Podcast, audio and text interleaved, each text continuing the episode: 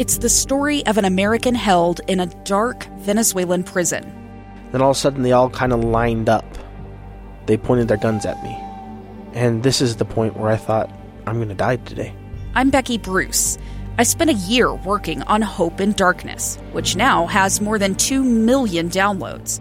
Find it on kslpodcast.com or wherever you listen to podcasts. Inside Sources. Inside Sources with Boyd Matheson. Well, the eyes of the financial world are on Wyoming. Wyoming? That's where Fed Chairman Jerome Powell is scheduled to make a major speech tomorrow at the annual Jackson Hole Conference. This really has become a big deal over the years, uh, and it's really become kind of that financial conversation of the year.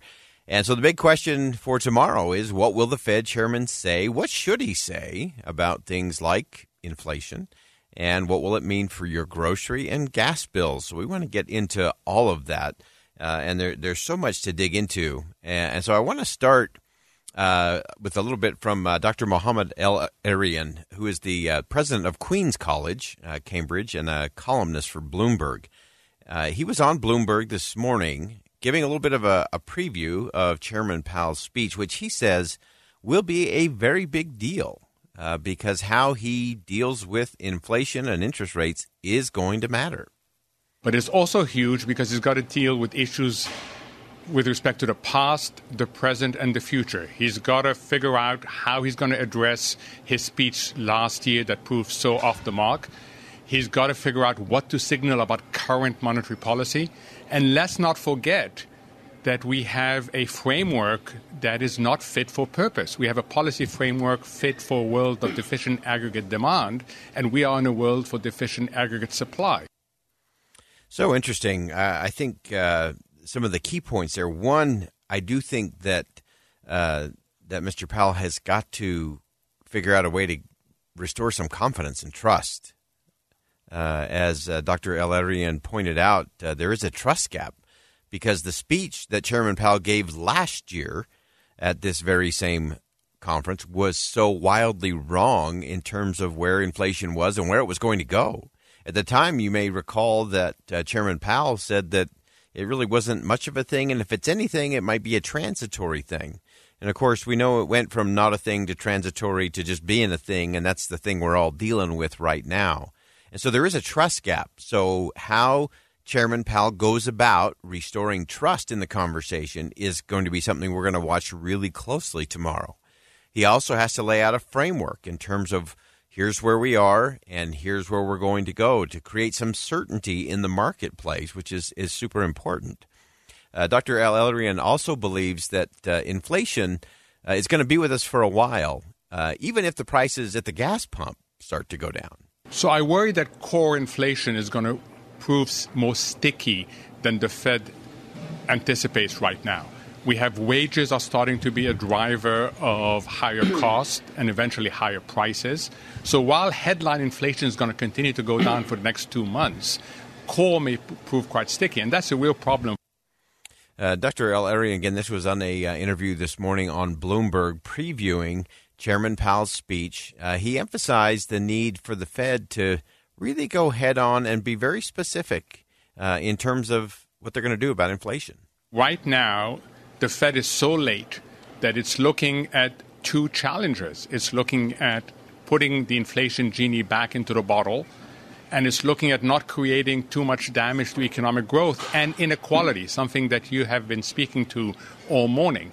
Look, I don't think he has any choice he's got to put the inflation genie back into the bottle. So, how do you put the inflation genie back into the bottle?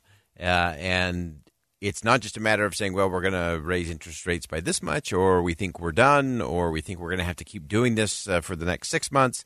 Uh, I think he has to give some sort of roadmap or something that people can kind of sink their teeth into and say, okay, I can I can take a measure of confidence in that or in that approach at least, or at least I know the approach, whether I agree with it or not. At least it's a known.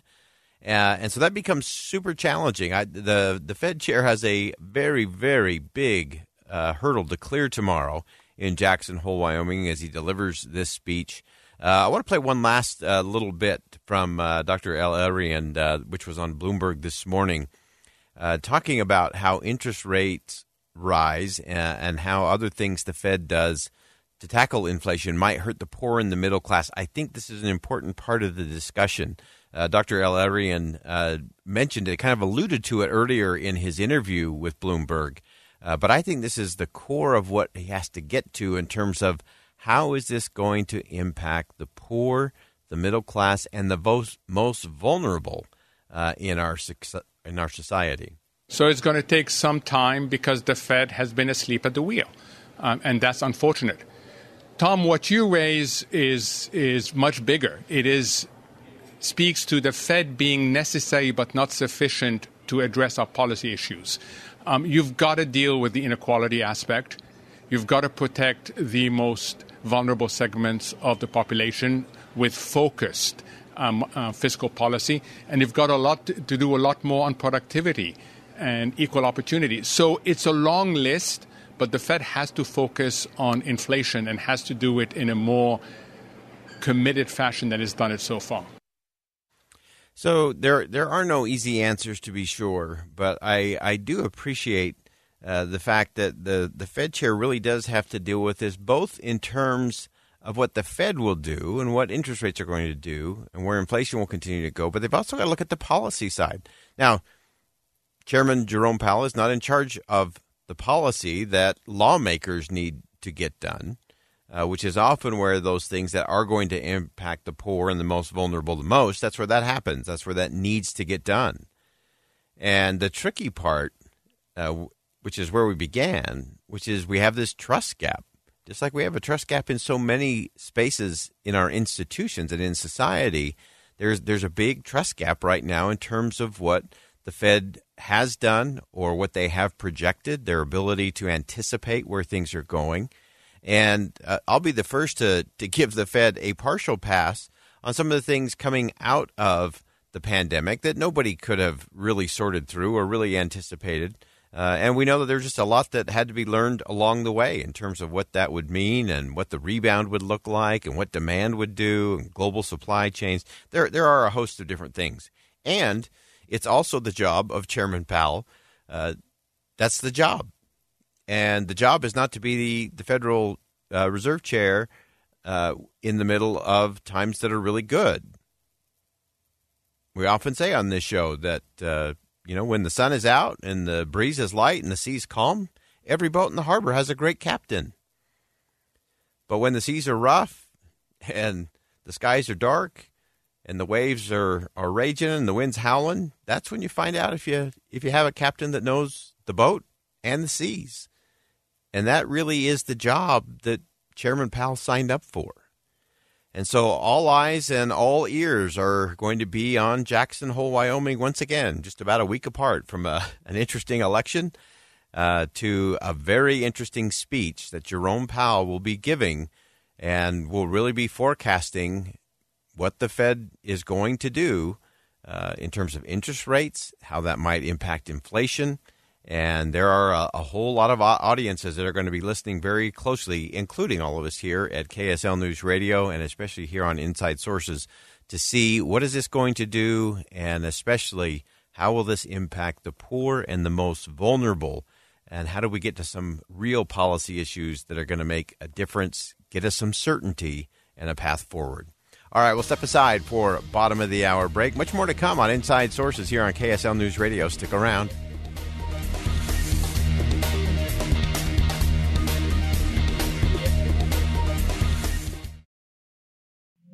Two years ago, Americans watched in horror as a crisis unfolded at the Kabul airport. She was tear gassed and beaten. Images of thousands desperate to escape Taliban oppression filled our news feeds. More than 80,000 Afghans made it to America. But the story didn't end there. It was very cold, there was no power, no heat. Who would help our newest neighbors? I'm Andrea Smardon. In Stranger Becomes Neighbor, you'll hear the stories of some remarkable refugees who left their homes and their dreams behind only to start over from zero. Their only possession was three blankets. And you'll meet Americans who stepped up to help them. You want me to come when you deliver your baby. What can one person do in the face of an international disaster decades in the making? That's Stranger Becomes Neighbor. Find us at kslpodcast.com, follow us on Apple Podcasts, or anywhere else you listen.